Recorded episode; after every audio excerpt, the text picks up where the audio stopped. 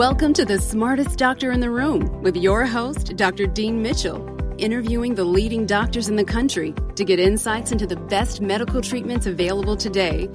Not everyone has access to the best specialists, but you can advocate for yourself and learn the right questions to ask your doctor and the best possible treatment options.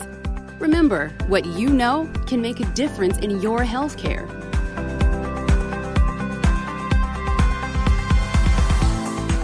Welcome to The Smartest Doctor in the Room. I'm your host, Dr. Dean Mitchell. The goal of this and every podcast is to help our listeners learn from the smartest doctors so they can make the best medical decisions for themselves and their family members. Today, we will be talking about a very hot topic in health news vaccines, what every parent and every pediatrician needs to know. As you'll see, it's really a consensus. The World Health Organization says that unvaccinated children are among the top 10 global health threats in 2019. I'm fortunate today to have one of the leading pediatric vaccine experts in the country, Dr. Paul Offit. Dr. Offit is the Maurice R. Hilleman Professor of Vaccinology, and you'll learn why this name, Maurice Hilleman, is important, at the Perelman School of Medicine at the University of Pennsylvania. He is also the Director of Vaccine Education at the Children's Hospital of Pennsylvania he is also a co discoverer of RotaTeq, the vaccine for the rotavirus. He is also a founding board member of the Autism Science Foundation. He also is the author of the book Vaccinated, which I have now read for the second time, which I found fascinating. And I state all of these merits not just to impress all of our listeners, although they are quite impressive, but as you will see in the podcast, they will have significant importance in our discussion. So without further delay, I'd like to welcome Dr. Paul Offit. Thank you. Dr. Offit, you are frequently interviewed about vaccines in the lay media, New York Times, the Wall Street Journal, uh, television. But today's podcast, I really want to give our listeners a great opportunity to hear in depth about the importance of vaccines and equally as important to address concerns that parents have about them. I sometimes like to start with to know how people got involved or interested in their specific career. If you would mind telling me, I know you mentioned in the book how you met Maurice Hilleman the discoverer of nine of the vaccines that are currently used today in pediatrics. Well, I believe you are a pediatric resident in Philadelphia. Is that correct? I was a fellow, actually, in the Division of Infectious Disease here at Children's Hospital Philadelphia. Okay. And, and you mentioned in the book that it was interesting that, you know, Mr. Hilleman presented as very gruff and introverted and intimidating to a lot of people. This doesn't exactly sound like the person that would be, you know, like the charismatic, eloquent professor that might inspire a young professional resident. What was it about him that caught your attention? He was brilliant and he was remarkably successful. Mm. You know, he was able to take the expertise and experience of a vaccine maker, Merck, and sort of grab them by the scruff of their neck and bring them along with him. With Merck, he was able to have the resources that enabled him to do what he did. Uh, you know, I, I, I think only a company could have essentially done the primary research or development on nine of 14 vaccines during one person's lifetime. And he was just remarkable in that way. But he was amazingly gruff. I mean, he grew up kind of in the wilds of Montana. He was in the army, you know, for a while, you know, so associated with Walter Reed, and he was he was a tough guy. So I've never met anybody like him. I've never seen anybody who was that smart, that well read, that scientifically literate, and that gruff. You know, that comes across in the book because what I find fascinating also, I mean, so many of us who go into medical training never worked on a farm, never dealt with livestock. And, you know, the way he was so comfortable, you know, dealing you know, with the the animals that he had to use to help develop the vaccine struck me. And also, there was a quote in your book where he said, you know, when you live on a farm, you got to learn to fix and do everything. And you know, as you know, in today's world of specialization medicine, if it's like a little bit out of somebody's, you know, expertise, nobody likes to touch it with a ten foot pole. And you do get the sense that this was a guy that nothing was going to stop him and he was going to figure out how to help children and prevent you know serious childhood diseases yes he was never satisfied it, it, even though i mean i was fortunate enough to participate with a team here at children's hospital philadelphia that spent really more than 25 years creating the strains and then ultimately doing the research and development that led to the, the rotavirus vaccine, as you mentioned. Mm. That was one vaccine over a 25 to 30 year period. Here was a man who made nine vaccines, you know, during his lifetime, which is like trying to understand a, a fourth dimension or a fifth dimension. So he was never satisfied. I, honestly, I think that, that, and I know this. I mean, when you asked him at the end of his life what it was he regretted, he regretted that he didn't do more. I know uh, those are the really the true giants, and as like you're mentioning, and of course your work is, is tremendous. But even Jonas Salk, he invented one vaccine. Obviously, it was a very important one, maybe you know as or important as the other ones. But he became a national hero, and as you mentioned in the book, I had never even heard of Maurice Hilleman, and I am a student of immunology. So it, it does tell you something, and probably again too the politics. You know, he wasn't a professor at a prestigious university, but like you said, yeah, he got the work done. You know, I sometimes like to bring into my perspective. So we're going to have a great discussion on on vaccines. But you know, I got very interested in medicine and actually ended up pursuing some infectious disease, immunology, and ultimately also allergy. I was inspired by a book by Berton Roueché. He wrote a book called Medical Detectives, and he used to publish articles in the New Yorker that chronicled doctors and scientists who were working with what was probably an early form of the CDC to like uncover and stop mysterious infections. And you know, they had some great stories about vaccines also in those stories. And, you know, in many ways, I think, as you even pointed out in the book, Vaccinated, that vaccines in so many ways ushered in real science in medicine, where previously, obviously, a lot of unsubstantiated treatments prevailed. And vaccines, in fact, even preceded antibiotics by almost 100 years. And, you know, today I lecture at Touro College of Osteopathic Medicine in New York City on clinical immunology. But I also have a private practice in Manhattan where I combine holistic medicine with immunology. And I do see adults, you know, who are parents that are wary of drugs and anything that the government or pharmaceutical companies promote. So I'm really hoping as we're going to go through a bunch of important things that we'll have a great thoughtful discourse on how to address these concerns yet convince parents that modern science has breakthroughs that are really more of a blessing than a curse. So, the first thing I really want to jump into is the headlines. In fact, I'm a New York Times reader, and in the last two, three weeks, there have been two major headlines. One, February 22nd, the headline was Japan battles the worst measles outbreak in years. Apparently, in Japan, there was a religious group that avoided vaccinations, and they had 167 cases of measles reported. The other headline, again, maybe I think a week ago, March 8th, Brooklyn, New York, here in New York where I practice, a yeshiva ignored a warning and one student gave 21 other students the measles. And in fact, New York City now has about 200 cases since the fall of 2018. Mainly, this has been in the uh, Orthodox community. So, Dr. Offit, I guess in plain speak, what the heck are we dealing with here? This is not, not just an American issue. This is worldwide, different cultures. What do you think's going on? So I think when a critical number of people choose not to vaccinate their children, measles is always the first disease to come back because it's the most contagious of mm. the vaccine preventable illnesses. So this has always been true. Now we eliminated measles from the United States in the year 2000. The only reason it's come back is that a critical number of parents, usually in various communities, made the decision not to vaccinate their children. And unless you have sort of over 90% of children in a community vaccinated, you're at risk of having measles comes back. That's what happened in Clark County, Washington, where Washington State had an outbreak, where Jay Inslee, who was the governor, ultimately declared emergency. That's what happened with this ultra Orthodox Jewish community, a fundamentalist community in Williamsburg, Brooklyn, New York, and also in Lakewood, New Jersey. So I, I think this is this is what happens when people make that decision. Do you think that medicine unfortunately got too good? That we eliminated essentially these infectious diseases that people don't see anymore on a regular basis. And essentially, I always give the example: stuffed it in the bottle, and now the genie is getting out of the bottle. Is that is that how you see it? Yes, I think that's exactly right. I think vaccines have been a victim of their own success.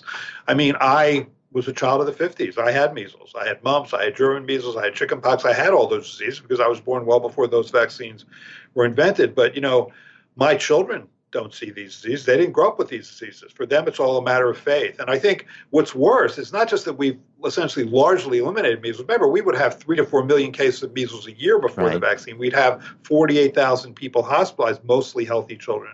We would have you know upwards of 500 deaths a year. Now, you know, on the headlines almost every day we talk about measles, even though last year we had fewer than 400 cases. This year we have a couple hundred cases, which is a lot because we should have none, because we can have none. But I think the problem is not just that we've largely eliminated measles, we've largely eliminated the memory of measles. I think people don't remember just how sick measles can make you and how dead measles can make you when enough people get infected. Right. You mentioned in the book how the um, that delayed encephalitis patients can get from the measles. That's what really concerned Dr. Hilleman. You know, you made me think about one other thing too. I trained in the 80s at St. Luke's Roosevelt here in New York City. It was actually the height of the AIDS epidemic.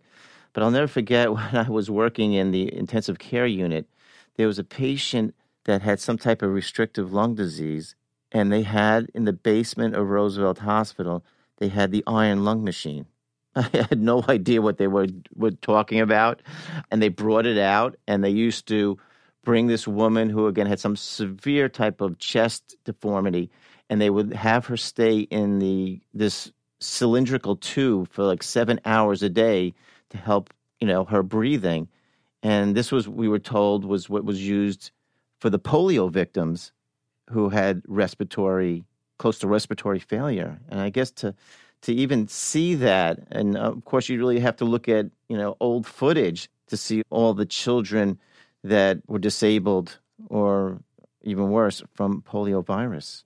Well, I was born in 1951, and I had was born with club feet. When I was five years old, so 1956, I had surgery on my right foot, which went badly. And as a consequence, I was in a chronic care facility in Baltimore called Kernan's Children's Hospital, which was a polio ward. And so there were 20 other children in that ward, virtually all of whom had polio. So I saw polio as a child. I remember polio and how devastating it could be, and how how vulnerable and helpless alone and alone all those children were. I mean, this is 1956. You know, it's not like there were therapy dogs, you know, and right. there were there were iPads or televisions that were in that room. And there was one visiting hour a week because everybody was scared to death of polio. So my right. parents could visit me from two to three in the afternoon on Sunday. My mother was pregnant with my brother, and she was unable to leave the bed. And my father traveled a lot, so I, you know, I pretty much was there alone for about six weeks, and I certainly will never forget that. I'm sure it probably has everything to do with why I chose to go into pediatrics mm. and pediatric infectious diseases. Yeah. Well, what do you think the difference is between, and obviously it's somewhat of a big one, the you know parents back in that day were not anti-vaxxers. There was no anti-vaxxer movement. Kids, people were lining up, families were desperately lining up to get that vaccine because they were petrified from obviously their child getting polio. Is that because again, as we were saying, it was just so current and visual versus what they don't see today?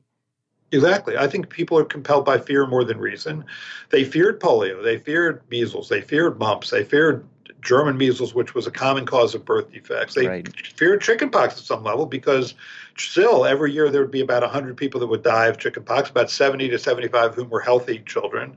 So, you know, we feared all those diseases. And so when the vaccines came out, we couldn't wait to get them. It's different today. I mean, I think people are complacent in the sense that they don't see these diseases. And so they assume that they're invulnerable, that those diseases can never come back. And when they come back, when the measles measles came back in Southern California, for example, in 2014, 2015, those mothers and fathers in Southern California who had chosen not to get the vaccine couldn't wait to get it. Right. Now, because now the, the disease was knocking at their door, at least knocking next door. And so they now fear the disease again. I mean, it's sad that it has to come to that. Right. The children have to suffer in order to wake us up. But that apparently is what's happening. So, what do you think? Because we're going to talk on different levels of this, but this is obviously the most bold level. The anti-vaxxers, the ones that unfortunately, you know, spoke out against you so harshly, and obviously worse, which is just really awful. What do you see? Uh, does it have to be government intervention where you say you can't bring your children to school? You know, again, if a Jehovah Witness, I mean, I'm just using that as an example. Back in the day, remember they didn't want to have their their their child, you know, to get let's say a blood transfusion, even if it was life saving is is this going to become a, a, legal battle? Do you have any thoughts? I mean, you're obviously so uh, much at the forefront of this. What, what do we do about these anti-vaxxers that you know claim religious you know reasons for this? Well, so I think that's that's exactly the right question because I think where the rubber meets the road here in this current quote unquote controversy is at the level of the law. So, for example, when Washington State suffered its measles outbreak and the governor declared a, a national or a state of emergency in his state, what happened was they passed a law basically saying that if you went to school in Washington State, you had to get a measles containing vaccine because that was obviously best for the health of that state. I think you're right. In the 1950s and 1960s, and even in the 1970s, we really didn't have these religious or philosophical exemptions to vaccination. If you went to school, you had to be vaccinated. Right. What I think is happening is what happened in California. When California had that measles epidemic in 2014, 2015, one of the state senators there, Richard Pan, basically introduced Senate Bill 277, which eliminated the philosophical exemption for vaccination.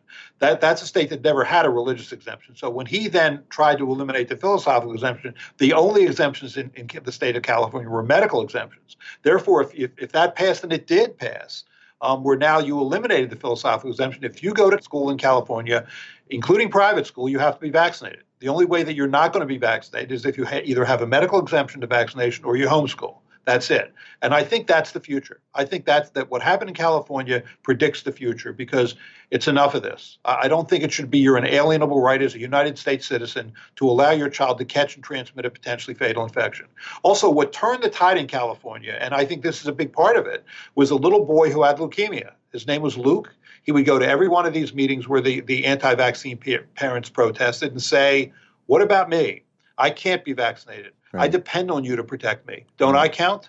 Right. He was the voice of society, and I think that ultimately turned the tide. Yeah, I, I, think you make a great point. It's like you need those poster children. I think also people don't realize. I mean, I'm acutely aware of it because, as I said, I take care of a lot of immunological conditions, and although I use a lot of holistic, uh, which I feel are proven treatments, you know, I see a lot of patients on you know a lot of these new biologic medications which suppress the immune system.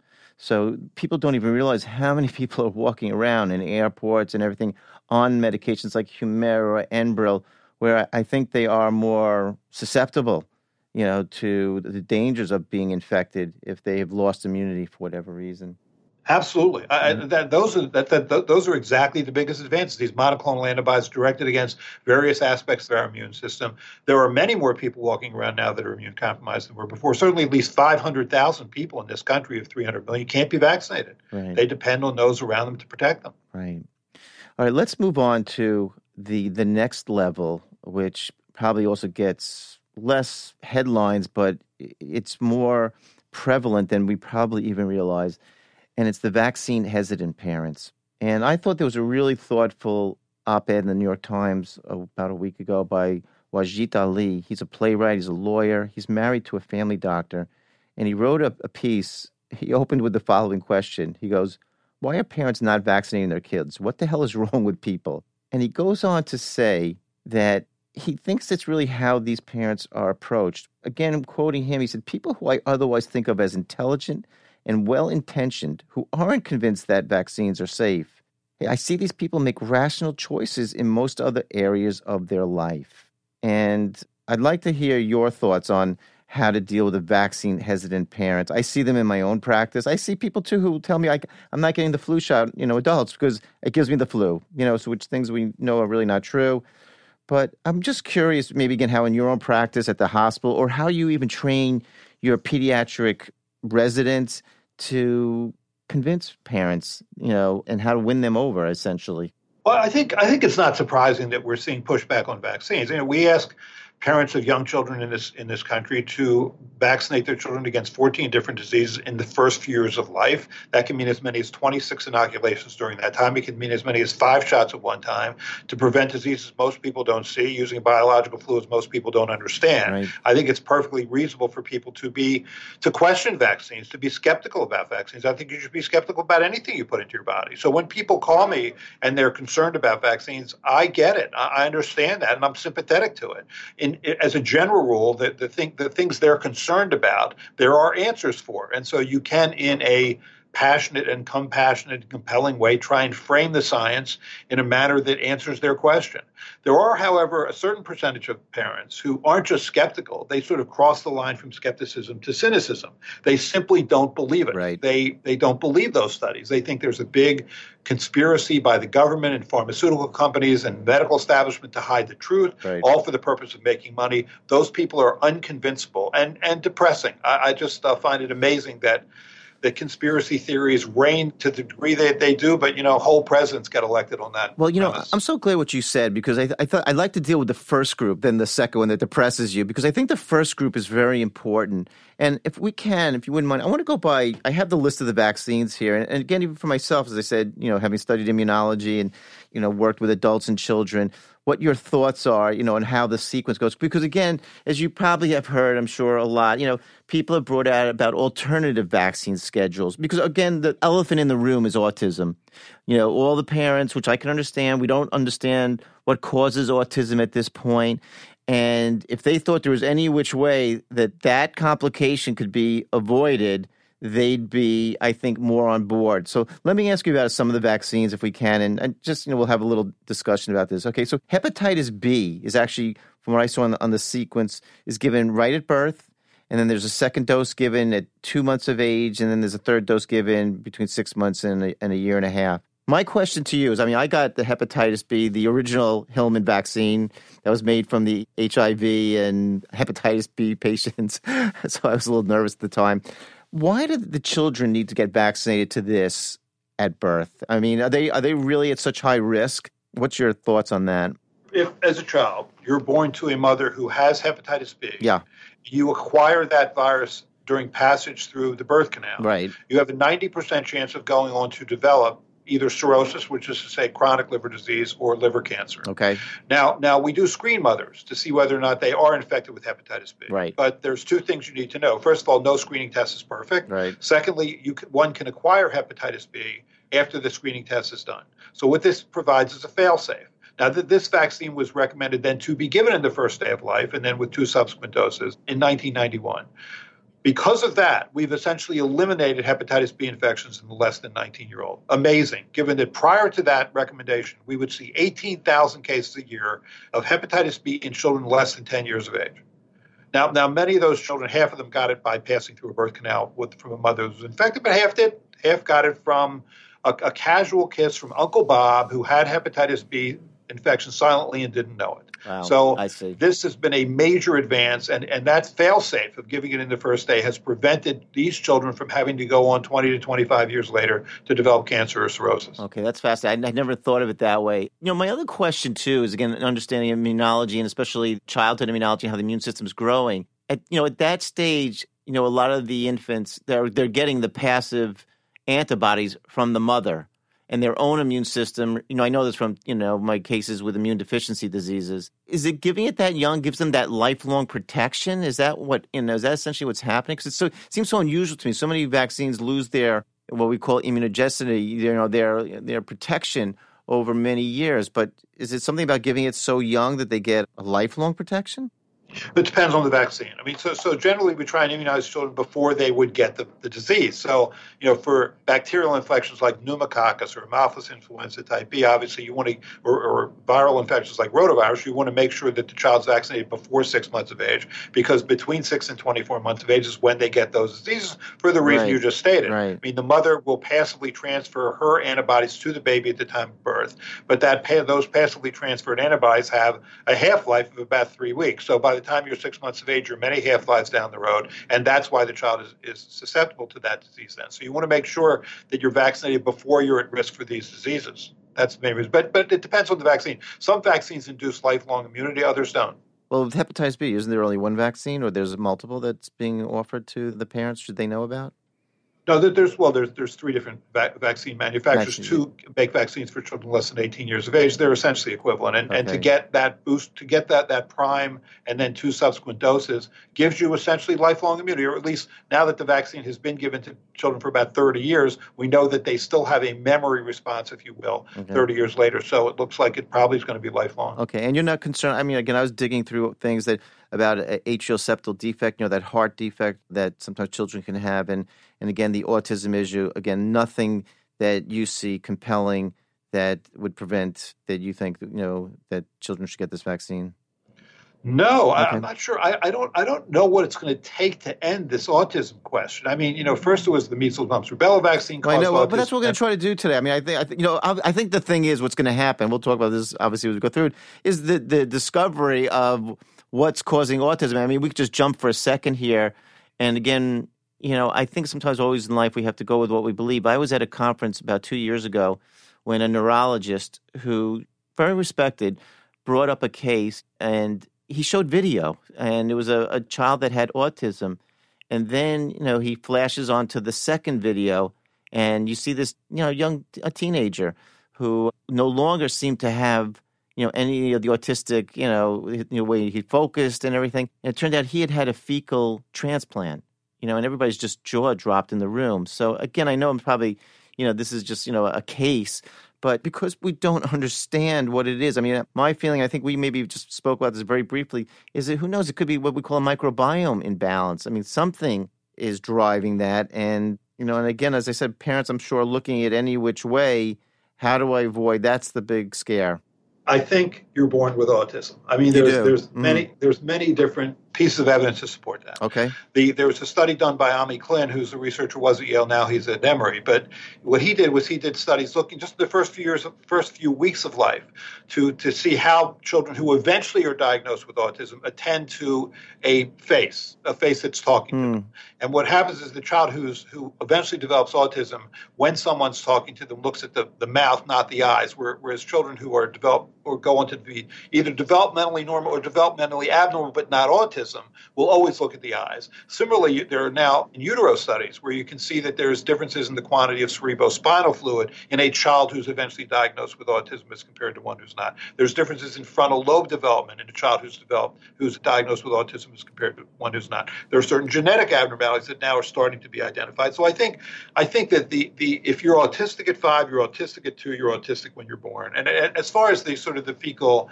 transplant story, you know, autism spectrum disorder or primary autism certainly can wax and wane and certainly can improve as mm. one gets older. So I guess I that N of one case worries me a little bit that one would, would take too much from it. I understand. I think that's always that's always the problem with yeah. those kinds. No, I'm glad stories. you brought those up because you know again it must be also again like on Down syndrome. I, I, don't know in the early days of Down syndrome if people thought there was some environmental issue that was causing it. You know, obviously until they know that it's a genetic issue. So I'm glad you brought that up because again I think that gives parents you know, more solace in saying, okay, you know, I because again, as you can understand too, when a parent's giving their child a vaccine or whatever medication or anything, you know, they're they're feeling that responsibility. You know, it's not even about themselves; they're putting their child's health and decision making in their hands, and that's for all of us who are parents. It's always a it's a tough thing.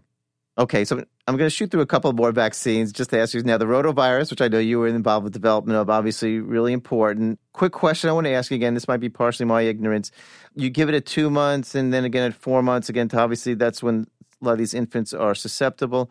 But can you remind me too? Was there a problem with one of the original rotaviruses with something with intussusception with the bowel, or am I thinking about a different vaccine? No, that's it. So there, there was yeah. a, a, a vaccine called RotaShield, which okay. was introduced in the United States in 1998. It was on the market for about 10 months, and was found to be a rare cause of intestinal blockage called intussusception. Right. It was it was rare. I mean, it was about one per 30,000 okay. recipients, but it was real, and so we waited. And so the next two vaccines came out, one in 2006, one in 2008, that don't have that problem, and so it's not an issue. But you know, it's very quickly picked up, which should make people feel better. Right. As you're saying, nothing is perfect. Look, everything doctors do every single day in their office, you know, there's always various outcomes. We don't know what's going to happen, but the key is to pick it up and hopefully learn and make it better. Is there anything else, though, in vaccines that you, again, worry about let's say if you heard a history let's say that child did get a seizure after one of the vaccines or something else that you would say delay wait avoid. I mean just again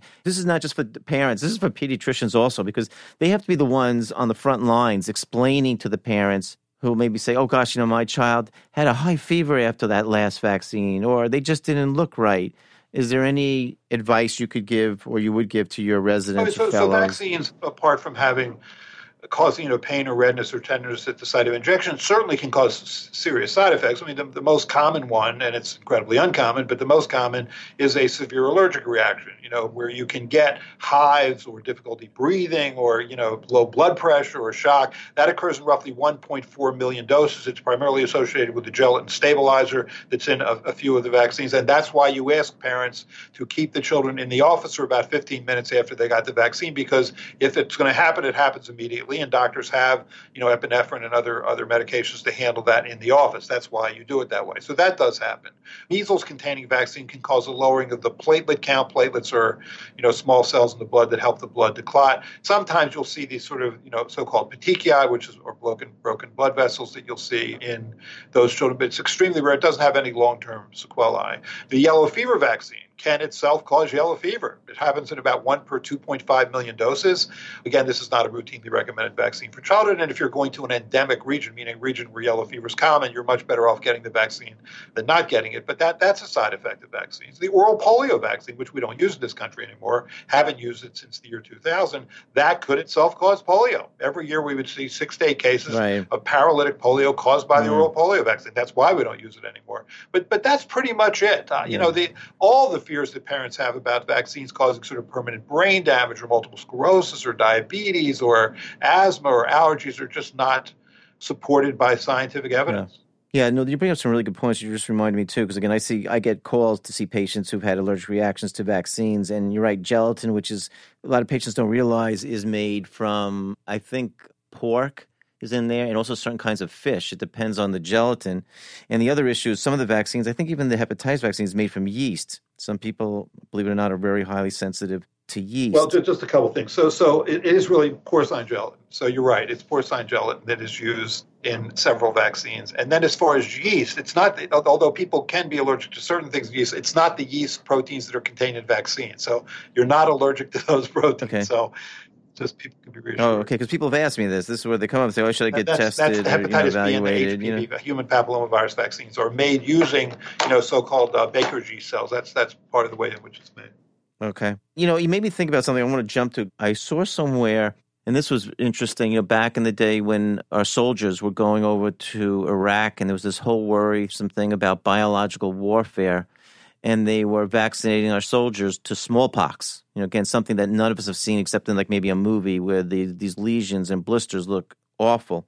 But I think I read somewhere that you were against people being vaccinated against smallpox or even the military? No, you're exactly right. So I was a voting member of the Advisory Committee for Immunization Practices to the CDC between 1998 and 2003. Yeah. And there was, you know, before we invaded Iraq, there was an interest by the administration in vaccinating all frontline responders with smallpox vaccine. I was against that. I thought for many reasons you didn't need to do that. I was alone in that vote, but that did end up getting me on a 60 Minutes interview with Dan Rather about why I made that choice, uh-huh. which teaches me in the future to look up when I vote. I assume more people would vote negatively. But well, why did you vote negative? You, I mean, because let's say there was some, one of the soldiers was exposed to smallpox. Is it you thought it was the danger outweighed right, the, so here, benefit? Here is my thinking. First of all, post-exposure prophylaxis works with smallpox vaccine, much in the way that it works with rabies vaccine. So if you're exposed to smallpox, you can get a vaccine within 48 hours and be infected and be protected. Number two is, is you know, we hadn't seen a case of smallpox in the world since the 70s. So can't we just wait till there's one mm. case of smallpox before we launch this program? Because the third reason is, you know, this is a, a vaccine that has a difficult safety profile. Right. No, it's very dangerous. I know, and especially, you know, I used to see in follow articles when I, you know, I saw patients with like even something called eczema, atopic dermatitis. These patients could have devastating reactions to the, right. that vaccine. So you're you're 100% right. But you brought up now again another interesting point because I was thinking about this. You know how we know that if somebody's exposed to hepatitis A, they go to a country and if they weren't vaccinated, you know, they can get hepatitis A immune globulin. We also know that, you know, if someone gets exposed to chickenpox, and I'll actually I'll tell you in a second a crazy case that I had that we can give someone again immunoglobulin to help lower the intensity of the infection. Why don't we have more of these? Why aren't there more antidotes, so to speak, for a lot of these viral infections, which aren't as frequent as you were just saying for smallpox? I mean, when you know to have some in that case, I guess you said it's a vaccination. I guess you're trying to induce what we call active immunity, not passive, where you have like these antidotes. Yeah, no, it's a good question. I, I, you know, we do have some of those available. Obviously, for hepatitis A, we do. For hepatitis B, we do. For chickenpox, we do have you know immune globulin. Mm-hmm. I suspect it's more of a financial reason than anything else. It's not really worth it to the companies to spend time and money on that. It's something you're going to give, you know, once in a lifetime at, the most, and that's not where the money is. So I, I, I right. think that's probably yeah. actually the main reason. And you're right. You'd much rather have active immunity than passive immunity. You'd much rather be able to respond because you have memory immune cells than because you're being given somebody else's antibodies. Right. Well, one other thing too, which sometimes comes up, and there's also been outbreaks of this. I remember among hockey players, believe it or not, professional hockey players, sometimes it was going through that. What's your feeling about natural immunity versus vaccine immunity, just out of curiosity, meaning I had the chicken pox, I think I had the measles. Just out of curiosity, do people who've actually had the disease supposedly have better immunity than a, vaccine? Yes. The answer is yes. I mean, I had measles when I was a child. My daughter, on the other hand, who's now 24, got the measles vaccine. Now, I think it's fair to say that the, the quantity of antibodies that were generated in my, in my bloodstream following my natural measles infection was probably three times greater than the quantity of antibodies generated in her bloodstream after a measles vaccine. Similarly, the, the frequency or numbers of memory immunological cells in my immune organs is no doubt greater than in hers. But the point is, I had to suffer a natural infection in order to get that. Sure. And unfortunately, sure. I didn't get, uh, you know, encephalitis, meaning infection of the brain. I didn't get get pneumonia, right. so I was fortunate. Right. But but not everybody was. Now the question, the better question, I think, is is immunization good enough? Of course it is. I mean, we eliminated measles from this country, the highly contagious disease, a highly prevalent disease, with vaccination. So, so vaccination was good enough, and that's the answer. You can induce the immunity that is close enough to the immunity induced by natural infection to eliminate a disease. That's the good news. Yeah, yeah. No, I, I have to also share a case you. This is really unbelievable. It was relatively early in my career, and you know, in my private practice, I was doing a lot of allergy work, and I had a young boy. He was probably about six years old, who had a very strong peanut allergy, which we now know is a huge problem. And if he accidentally got exposed to uh, any peanut, he would go into anaphylaxis. So I took care of him as a you know as a young child, and sure enough, unfortunately, he was going out one day with his mom. They went to a restaurant, and he ordered some kind of ice cream sundae. Of course, they asked, "Please make sure no peanuts." And unfortunately, at the bottom of the ice cream dish in this you know place, there was Reese's Pieces that had peanut in it, and he immediately started to go into anaphylaxis. He was rushed to the hospital. I met him at the emergency room there, and he was then being treated, you know, aggressively with uh, what we call adrenaline, epinephrine. But this is where the story takes a crazy turn. Besides the anaphylaxis, he had underlying asthma, and so for the whole couple of days in the hospital, he was getting high dose intravenous corticosteroids to control everything that was going on. A couple of days later, he goes home, and his mom calls me frantically that he can't walk or he's stumbling all over the place. And I'm like, oh my God, you know. So I went again, now met him again at the hospital, evaluate him. He had what's called ataxia for our listeners. It's where you just, you can't walk straight. So it's quite frightening. And we were going through his list of his medications, whatever, and nothing seemed to be the case. And then we found out a family member at home had the chickenpox and he had gotten a viral encephalitis, essentially inflammation in the brain. So he wasn't, you know, walking. And thank God, I, you know, through great medical care and praying, you know, he pulled through completely normal. But again, to see that even once in your lifetime is enough to make you realize if he if he had been vaccinated against, I don't know if it was available even at that point to varicella, that would never have been an issue. No, you know, and the varicella vaccine was available in 1995. But you're right. I mean, the, the, that virus could infect the so-called cerebellum, you know, and cause ataxia. And that was probably the most common cause of cerebellitis. When we see cerebellitis come into our hospital, that's the first thing we think of is chickenpox. Yeah, it was it was frightening. I never forgot it. Okay, the last few things that I just want to ask you: What do you think about in the future of vaccines? Are we going to have a future vaccines to some of these tick-borne diseases like Lyme? And I mean, I know they tried one and that didn't work out so well, but that's become a huge thing. Obviously, Zika, all of these these mosquitoes and ticks, they're you know they're taking over the the world. well, it's certainly it, it's not hard to make a Zika vaccine. I mean, Zika is a is a fla- so-called it's in the category of flaviviruses. We have a flavivirus vaccine, which is the yellow fever vaccine. Now we actually have a second flavivirus vaccine, which is a dengue vaccine that was just recommended for licensure at the last FDA Vaccine Advisory Committee meeting on March the seventh. So those are two flavivirus vaccines that are in existence. So I have no doubt that we could make a Zika vaccine. Yeah, I was going to say, I mean, you know, really, it was just two years ago. Now, of course, it died down. I mean, people were afraid to go to any South American country, the Caribbean, even parts of Florida. I mean, I knew lots of friends of ours that had their daughters were the age of potentially getting pregnant. I mean, they were just not going to those places.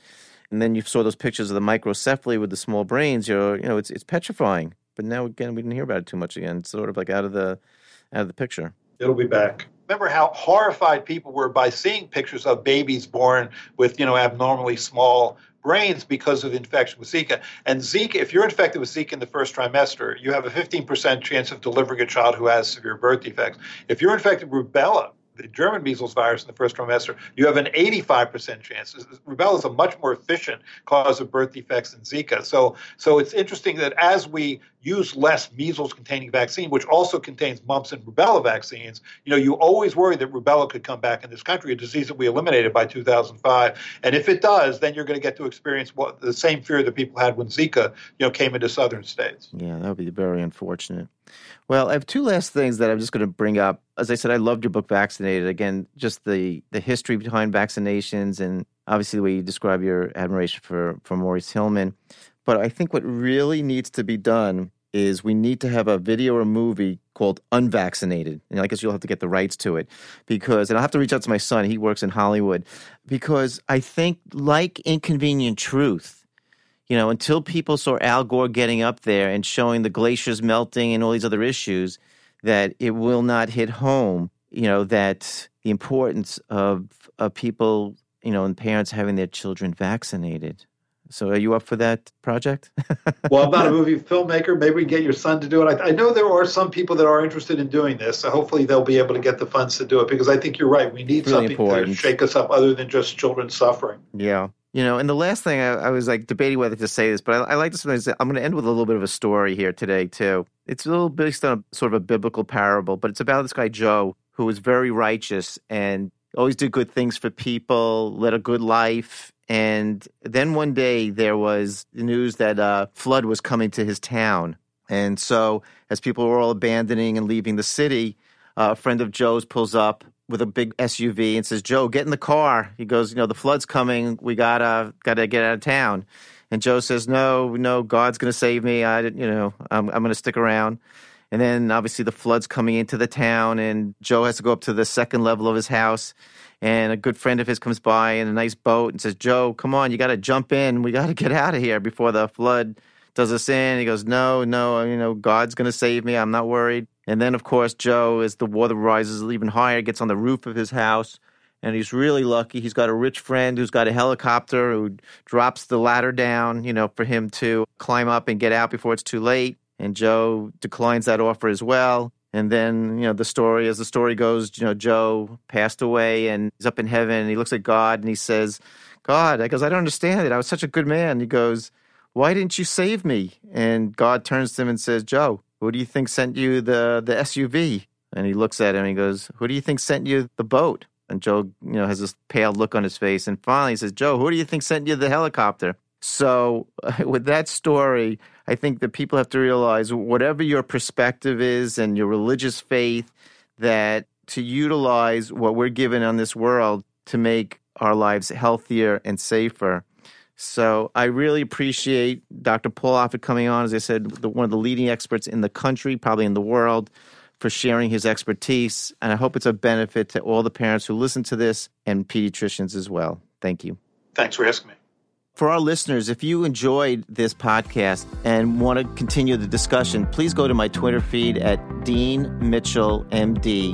Thank you. Thank you for listening to The Smartest Doctor in the Room with host Dr. Dean Mitchell.